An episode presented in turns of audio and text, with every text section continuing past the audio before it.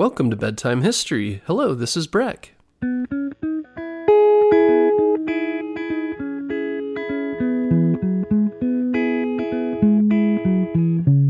Guess what, parents? Bedtime History is now available on Story Button. Story Button is the easiest way to listen to our show without using screen devices like your phone or a tablet. Story Button is like a radio that's built for easy listening to your favorite kids' podcasts like ours. And the best part is there's no subscriptions or fees to access the content.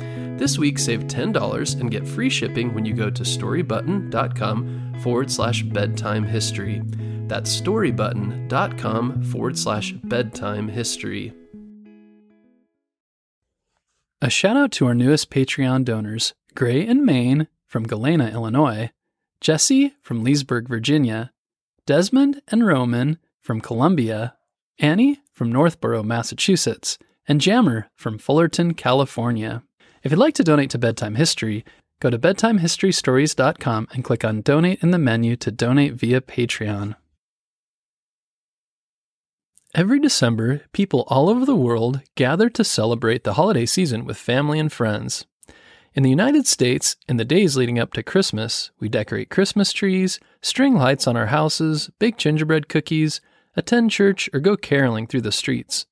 One of our favorite traditions is to drive around and look at the Christmas lights. Inflatable decorations of Santa Claus, the Grinch, and other beloved holiday characters can also be found on people's lawns.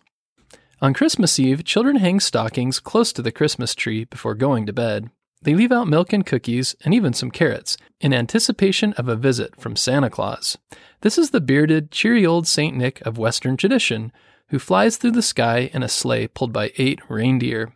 He stops at every house to put candy and toys in each stocking. On Christmas Day, there are presents and music and Christmas delicacies. We nibble on candy canes, fruit cakes, puddings, or Three Kings cake. For dinner, we feast on turkey, beef, ham, or seafood with all the delicious desserts, pies, cakes, and cookies of every description. Now let's talk about other countries because there are lots of fun and unique festivities happening all over the globe, too. Around the world during Hanukkah, the Jewish festival of lights, people gather with family and friends, giving gifts for not just one night, but eight. They light candles on menorahs, attend religious services, sing songs, and make wonderful dishes like matzo ball soup and fried potato pancakes. So delicious.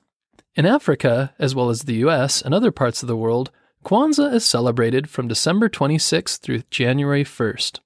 Kwanzaa highlights African American culture and history. Seven candles are lit on a kinara to honor their seven principles of African heritage, including unity, purpose, creativity, and faith. Feasts are held with a bounty of fruits, nuts, and vegetables, and there are performances too drumming, dancing, singing, and poetry. This wonderful tradition started fairly recently in 1966.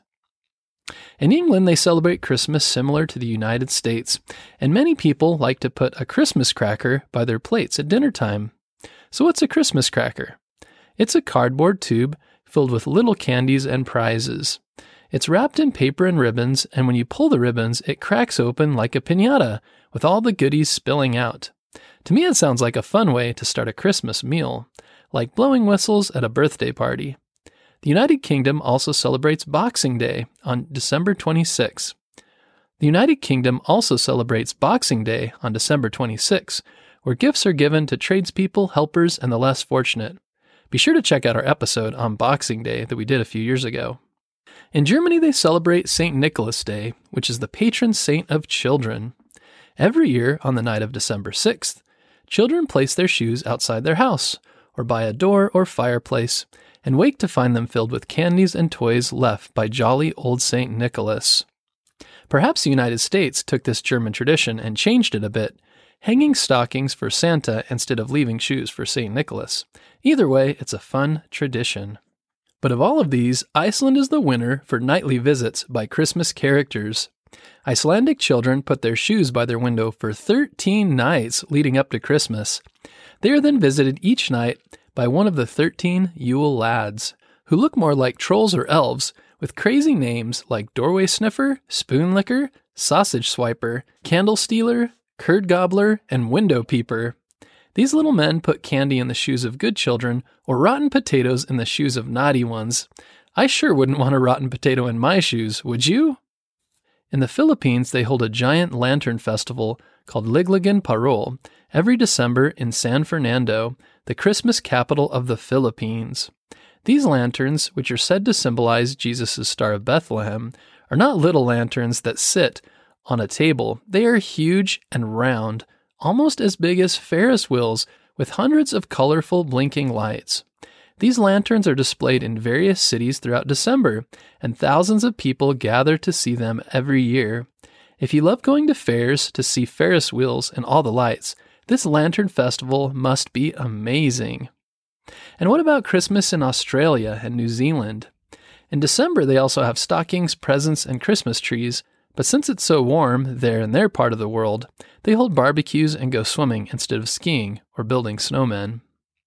On the other side of the globe, Mexico has a festival called Las Posadas, meaning the inns. It honors Mary and Joseph's search for an inn before the birth of Jesus. This festival involves a parade through the streets led by Mary and Joseph and ends with a feast at a new house every night for nine nights. They also celebrate Las Posadas with music, prayer, pinatas, and fireworks, kind of like an American Christmas and 4th of July rolled into one. In the country of Sweden, they build an immense straw goat and place it in the middle of town in honor of the Swedish Yule goat. This straw goat can be taller than a house, with big horns and bright red ribbons wrapped around its legs, nose, and stomach and horns. At first glance, it reminds me of a huge Christmas reindeer with a beard. But why do they celebrate a goat? Well, some say it comes from an old pagan religion honoring Saturn, the god of the good harvest. Back then, the people would sacrifice young goats to Saturn as part of their winter celebration. Others say the goat honors the Norse god Thor, who rides through the sky in a sleigh pulled by two goats. This is very similar to the tradition of Santa Claus and his reindeer, and that's why you will see goat decorations hanging on Christmas trees in Sweden. But be careful in Austria. I hear they have a spooky creature called a Krampus. This beast looks like a woolly yak or bull with large horns and a red face that parades through the town on the night of December 5th called Krampusnacht.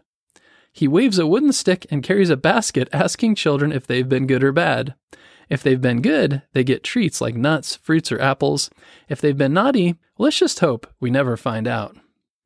In South Wales, their Christmas is like trick or treating in America. Every December, they put a horse's skull on a stick, then drape a sheet over it to make it look like a ghostly horse.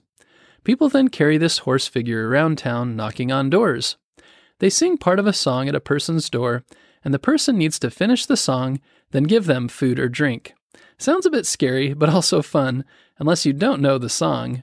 I wonder what happens then. Is a trick involved? Maybe someone from Wales can tell us. In Italy, their Christmas celebrations involve a witch. Twelve days after Christmas, on January 5th, children leave wine and sausages out for La Belfana, a witch who zooms down chimneys on a broom and leaves treats for all the good children, or coal for the naughty ones. It is said that La Belfana received an invitation to see the birth of Jesus centuries ago but didn't attend. She now feels bad about missing this momentous birthday and roams the earth each year looking for baby Jesus while leaving gifts for children. And one other Halloween custom has made it to Christmas, the custom of carving the custom of carving vegetables. Here in America we carve pumpkins for Halloween. In Oaxaca, Mexico, they carve radishes for Christmas, but not ordinary radishes. No, these are huge radishes as big as our pumpkins. It's quite a contest to see who can carve the most amazing radishes, everything from monsters to Christmas characters. What a great event in Mexico. In the Ukraine, they put spider decorations called pavuchki on their trees. Why? Well, a legend states that once there was an old widow with small children. The children grew a Christmas tree from a small pine cone but couldn't afford any decorations.